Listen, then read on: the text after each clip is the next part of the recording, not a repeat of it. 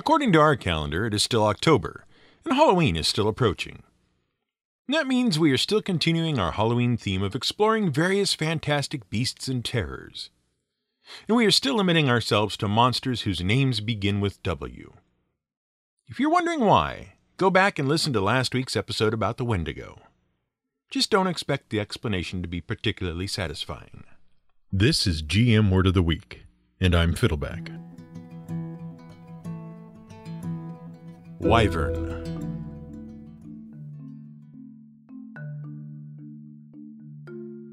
We here at the Word of the Week must admit to a certain level of pedantry. We are undeniably concerned with details and minutiae, and quibbling over said details. In fact, given that we collectively spend as many hours as a part time job preparing this podcast and the braggadocio inherent in that exercise, the word of the week is just one big pile of pedagoguery. What does that mean? It means we like showing off how much pointless minor knowledge we've managed to stuff into our craniums. Pedantry and pedagoguery are both related words, thematically and etymologically. Thematically, they both refer to being overly interested in minor details of little actual importance. And they are both associated with showing off one's knowledge. Etymologically, they are both derived from the same Greek roots. Paidos, meaning child, and agogos, meaning leader or supervisor. In Greek, the word pedagogos refers to a slave who was charged with the care of a child. When the word was absorbed into Latin, it changed from a child's supervisor and caretaker to a teacher of children. And that is how it found its way into the French as pedagogue, a teacher. But round about the 1600s, the word picked up some negative associations. Specifically, it came to refer to an overly formal and overly dogmatic teacher. And that connotation may have gained popular traction due to British naval administrator Samuel Pepys, whose diary was the most famous diary in England, at least until Bridget Jones. But Pepys had more in common with Forrest Gump than Renee Zellweger. Samuel Pepys was born in 1633 to a London tailor and was of unremarkable birth and parentage. Despite that, he rose to become one of the most important men in Britain in the 1600s. He was a member of Parliament. He served as England's first Secretary of the Admiralty. He was confidant and personal secretary to both Charles II and James II. And he was the president of the Royal Society and personally accepted for publication Sir Isaac Newton's seminal work, Philosophiae Naturalis Principia Mathematica. But none of that is what made him famous. What made him famous is that he started keeping a diary while at university, and he wrote daily for pretty much the entirety of his life. As a result, he provided one of the most complete records of the social, cultural, political, and historical events of the English Restoration, in which the English, Scottish, and Irish monarchies were restored following a lot of very complicated political turmoil and major cultural changes in England. The Restoration laid the groundwork for the glorious, or bloodless, revolution, which we've discussed before on the show. But we digress. The point we wanted to make is that we're a bunch of pedantic pedagogues who like bickering over tiny details and showing off how much we know about very minor, very esoteric things. But even we have our limits. For example, when we started researching this episode, the word is wyvern in case you have understandably forgotten, when we started researching this episode, we were put off by the number of articles and videos on the internet arguing about whether George R. R. Martin's dragons in his Song of Ice and Fire series are really dragons, or whether he got it wrong and they're actually wyverns. The correct answer, of course, is that they are dragons because Martin says they are dragons, and it's his universe, and he can define completely non existent creatures however he'd like. And as silly as we think the argument is, we have to admit a few things. First, Martin himself acknowledged that his dragons looked like wyverns. Second, Martin explained that he had a very good reason for making his dragons look like wyverns. Third, the one key detail that has created all of the arguments, the one that Martin himself acknowledged with good reason, is actually the detail that led to the invention of the wyvern. And interestingly enough, the mess is rooted in something that is totally unrelated to the monsters themselves, and yet is something else Martin makes a big deal about. So let's disentangle this whole story. First, let's start by defining the wyvern. A wyvern is a giant serpentine flying monster. It's a lot like a dragon. And while features vary from depiction to depiction, most wyverns have some common traits. Wyverns are generally very serpentine with long, sinuous bodies, long necks, and long tails. Wyverns generally have barbed or spiked tails. And unlike dragons, wyverns only have four limbs. Now we know what you're thinking. Most dragons, the western ones at least, have four limbs two in the front, two in the back, right? Well, not quite.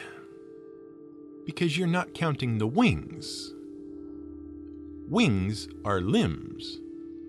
And the story of the wing is the story of the limb. In case you somehow don't know, a limb, biologically speaking, is a very complex collection of multiple bones connected by muscles and tendons that sticks off a living thing. Arms, legs, flippers, prehensile tails, and wings are all limbs. And they have a complicated history. Until about 380 million years ago, limbs didn't exist at all. At that time, if you were around, you lived in the ocean. And if you happened to be a fish, the best way you had to get around was with fins. Now, fins are simple little things. Basically, you have a few slender rib like bones with a thin membrane between them to create a sail like appendage. You can wave it around and propel yourself forward. But that's about all you could do. And then, the lobe fins evolved.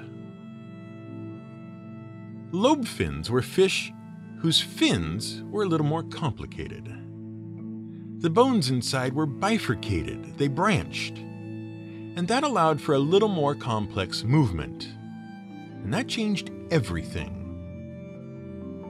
Within a few million years, there appeared a species of fish known as Tiktaalik roseae whose lobed fins were just complicated enough that it could actually drag itself out of the water and crawl along the coastal wetlands. It couldn't walk exactly, but it was getting there. And it had rudimentary structures that would grow into wrist and ankle bones.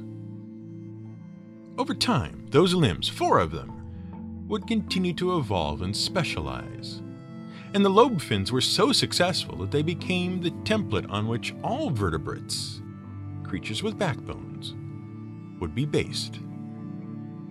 And that is why, today, if a vertebrate, which includes birds, reptiles, and mammals, if a vertebrate has limbs, it's got four of them. Now, the journey from limb to wing is even more complicated, and there's still a lot that we're very unclear on about how wings might have evolved. It doesn't help that wings have evolved differently in different classes of animals. Winged mammals, like bats, have leathery membranes, whereas birds have feathery wings. And bird wings themselves are a ridiculously complicated marvel of biological engineering. As are their feathers. A bird feather consists of a central vein structure from which hundreds of filaments sprout in a flat sheet. Those filaments, called barbs, are covered with microscopic hook like protrusions and tiny grooves. These hooks and grooves lock together like Velcro so that the feathers form a lightweight, flat sheet. As complicated as feathers are, though, ornithologists like Yale University's Richard Prum are discovering how they are genetically similar to reptile scales. In point of fact, many birds have both scales and feathers. A chicken's legs, for example, are covered with reptilian scales. And it now appears that some of the dinosaurs in the late Cretaceous period may have had rudimentary fluffy feathers. Those feathers lacked the interlocking structure, though, that was required to make the flat, aerodynamic sheets that would allow birds to fly. The point is that wings and arms are basically cousins. And if you look at the underlying bone structures, you can see the similarities. Like human arms, bird wings consist of an upper arm known as the humerus and a pair of bones in the lower limb known as the ulna and the radius. There is a collection of smaller, more complicated wrist bones and smaller protrusions akin to fingers. But dragons and wyverns don't have feathery bird wings. Except for the coatl, of course. But that's another story for another time. Dragons and their ilk are generally depicted with leathery wings like those of bats, and the skeletal structure of bat wings is much more similar to human arms. In fact, bats are part of the order Chiroptera, which is Greek for hand wing. If you look at the bones of a bat's wing, you'll find the same upper and lower arm bone structure. But moreover, you'll find actual fingers, long, skinny finger bones projecting from the rib and hand structure. Those fingers are what support the patagium, the very thin membrane of skin that stretches between them. In fact, bat wings are much more flexible than bird wings. Bats generally have one claw like finger separate from their wing fingers. And that claw allows them to use their wings like forelegs, crawling around on all fours. It also allows them to grip surfaces and hang, and some bats can even use their dexterous wings to snare insects or stun them. Bats are also similar to another type of winged creature, one with a complex hand structure supporting a membranous wing. One that went extinct long ago. Specifically, one that went extinct with the dinosaurs it shared the world with, though it was not, itself, a dinosaur. We're talking about the pterosaur. The pterosaur is a class of reptile whose name means flying lizard. They are the earliest species of vertebrate on Earth to have evolved the ability for powered flight. Powered flight, by the way, refers to the creature being able to propel itself through the air, rather than merely gliding on air currents. The difference is best summed up in the Pixar film Toy Story, wherein living cowboy action figure Woody admonishes the space toy Buzz Lightyear that he isn't flying, he's just falling with style. But we digress. The pterosaur includes many different species of flying reptile that were not descended from the sauropods and the ornithopods that gave rise to the dinosaurs. They lived from 230 million years ago to 65 million years ago. Species varied greatly in size and anatomy, but most had elongated skulls, toothy jaws, and tail structures. And they also had membranous wings. But unlike bats, with one prominent finger claw and elongated finger ribs supporting their wings, Pterosaurs had several finger claws, and only a single elongated finger supported their wings. Regardless of whether you're looking at a bat or a pterosaur, it's easy to see the similarities between their membranous wings and those of Martin's dragons, especially if you watch the HBO live action series based on his books. Daenerys Targaryen's three pet dragons all sport powerful rear legs, membranous wings, and little clawed hands at the main joints of their wings. And Martin, in an interview, explained why he made that choice. He observed that on Earth, pretty much every vertebrate that has limbs has four of them. If it's got wings, it doesn't have arms or forelegs. And Martin's desire to ground his fantasy series in the real world as much as possible is well documented. And we'd give him kudos for his keen sense of the biological if not for one mistake. He used bat wings, with one finger claw and several finger ribs, instead of winged reptile wings, with several finger claws and one finger rib. But now we're just being pedantic. But what has all of this to do with the wyvern? Are we ever going to get around to the history of the wyvern and all the neat myths and legends about these creatures that are definitely not dragons? In a word, nope. Because wyverns haven't got neat myths and legends. Because the truth is, for all that we might want to argue that the wyvern and the dragon are distinct creatures, the fact is, the wyvern is basically just a misdrawn dragon. And no one cared very much until the 16th century, when a group of very pedantic nitpickers suddenly made a big deal about it. First of all, the word wyvern comes to us by way of the French wyver, which itself comes from the Latin word vipera, which means viper or snake. But the name didn't much matter before the aforementioned sudden nitpicking in the 16th century. The story of the wyvern actually starts well before the 16th century. It starts with armor. Consider what happened at the Battle of Hastings in 1066 CE. That was the battle in which William the Conqueror led his Norman army in the conquest of England. During the battle, a rumor had spread amongst the Normans that William had been killed in battle. But William came forth, removed his helmet, and proved that he was still alive. Easy, right? Well, by the 1200s, armor had become a lot more complicated a mounted knight couldn't simply pop off their helmet. They needed the help of a squire, even a team of squires, to get strapped into the one man tank that was a suit of battle armor and get astride a horse. And once suited, one knight or lord looked pretty much like any other. In the heat of the battle, it was easy to lose track of who was who. Everyone just looked like a tin can. Thus, soldiers didn't know who to follow. And battle standards, flags, and banners which had once served the purpose of identifying the sides in a battle since the Bronze Age, just weren't cutting it. So knights started relying on emblems. That is to say, they would paint patterns on their shields or their surcoats to identify themselves to their followers. A surcoat, by the way, is a tunic draped over one's armor. And that was how heraldry was born in Europe in the 1100s in theory. See, some scholars have disputed parts of this history. They've noted that most knights had no followers at all.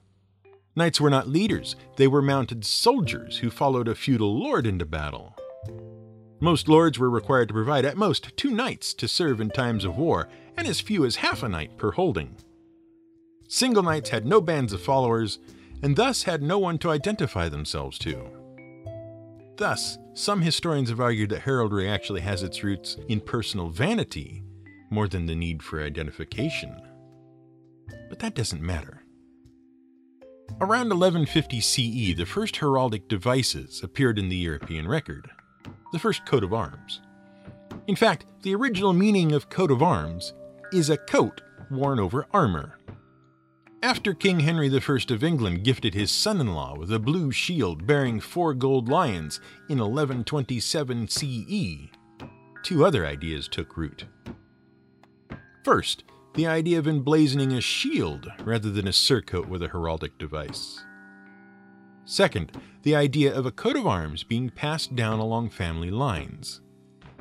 Because family lineage and honor played a big role in feudal Europe, heraldry quickly caught on not just as personal identification, but family identification as well. All of this said, it should be noted that the true origins of heraldry are a bit fuzzy and indistinct. It seems to be a practice that gradually evolved across Europe between 1100 and 1200 CE. Heraldry is a complex field. We tend to think of it simply as painting symbols on your shield or armor so people know who you are. But it quickly became more complicated.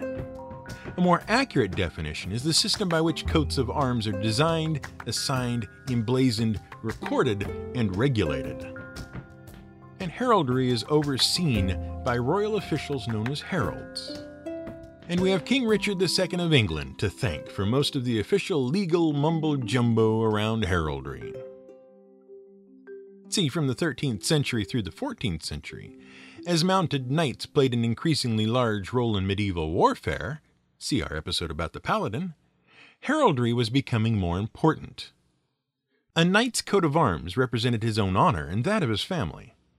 A knight had to be recognizable on the battlefield because a knight's credibility and worth was measured entirely in his courage on the battlefield.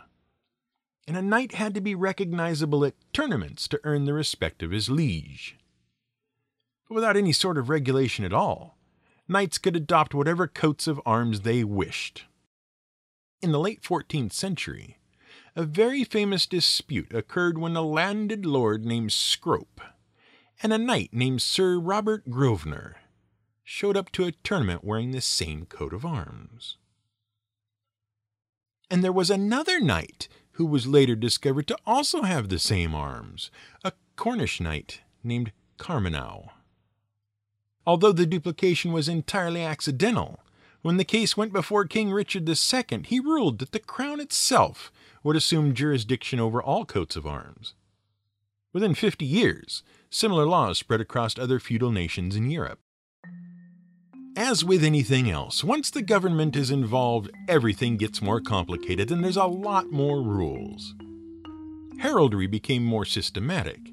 Heralds devised rules for what was and was not allowable on a coat of arms, and they developed a system for describing such emblems so they could be easily recorded. An officially recognized list of colors and textures was developed, as well as standards for what patterns and mixes of colors could be allowed. Some of these rules were entirely practical. Colors could only be paired with contrasting colors for ease of recognition at a distance. This is called the rule of tincture. Well, a simplified version of it. The rules of heraldry are extremely complicated and filled with very esoteric jargon. Over time, the coat of arms also became more complex. At a time when literacy was pretty rare, the coat of arms became an important way of identifying a family, marking property, and maintaining ownership records. Royal heralds would maintain lists of property known as rolls of arms and would mark such lists with the family's coat of arms. And as the coat of arms turned into a sort of officially recognized government issued identification card, the coats of arms themselves grew more and more complex. The shield bearing a pattern of colors and symbols that once represented the entire coat of arms became the centerpiece of the new coat of arms, and other components were added. Atop the central shield, or escutcheon, bearing the distinguishing elements and symbols of the house, was the helm, and it represented feudal rank. A crest was added to the helm to further distinguish it. The mantle and the wreath were decorative elements added for flair. To either side of the escutcheon, holding it up, were two figures known as supporters.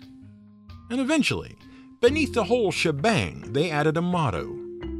The motto might simply be the surname of the house, or it might be a phrase that represents the philosophy and ideals for which the house stood.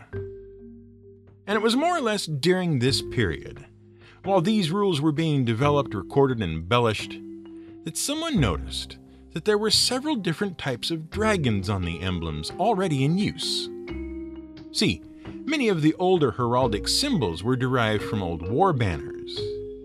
And some of those dragons bore a resemblance to the two legged, winged serpent or vipera that had originally adorned the standards of the Roman legions centuries prior. And that, more or less, appears to be when the two legged, two winged, not quite a dragon thing first got the name wyvern. And given that the wyvern appears to be nothing more than a product of some very detailed nitpicking as part of the development of a very complex and esoteric set of rules designed mainly to allow knights and nobles to brag about their honor and achievements, we have to admit, it's only fair that nowadays people are nitpicking the difference between dragons and wyverns in historical fantasy. And considering we're bragging about how much we know about all of this, we can't really claim any moral high ground. This has been GM Word of the Week. It's written and researched by the Angry GM and produced by me, Fiddleback. You can support us on Patreon at patreon.com slash gmwordoftheweek. You can find more at gmwordoftheweek.com and theangrygm.com.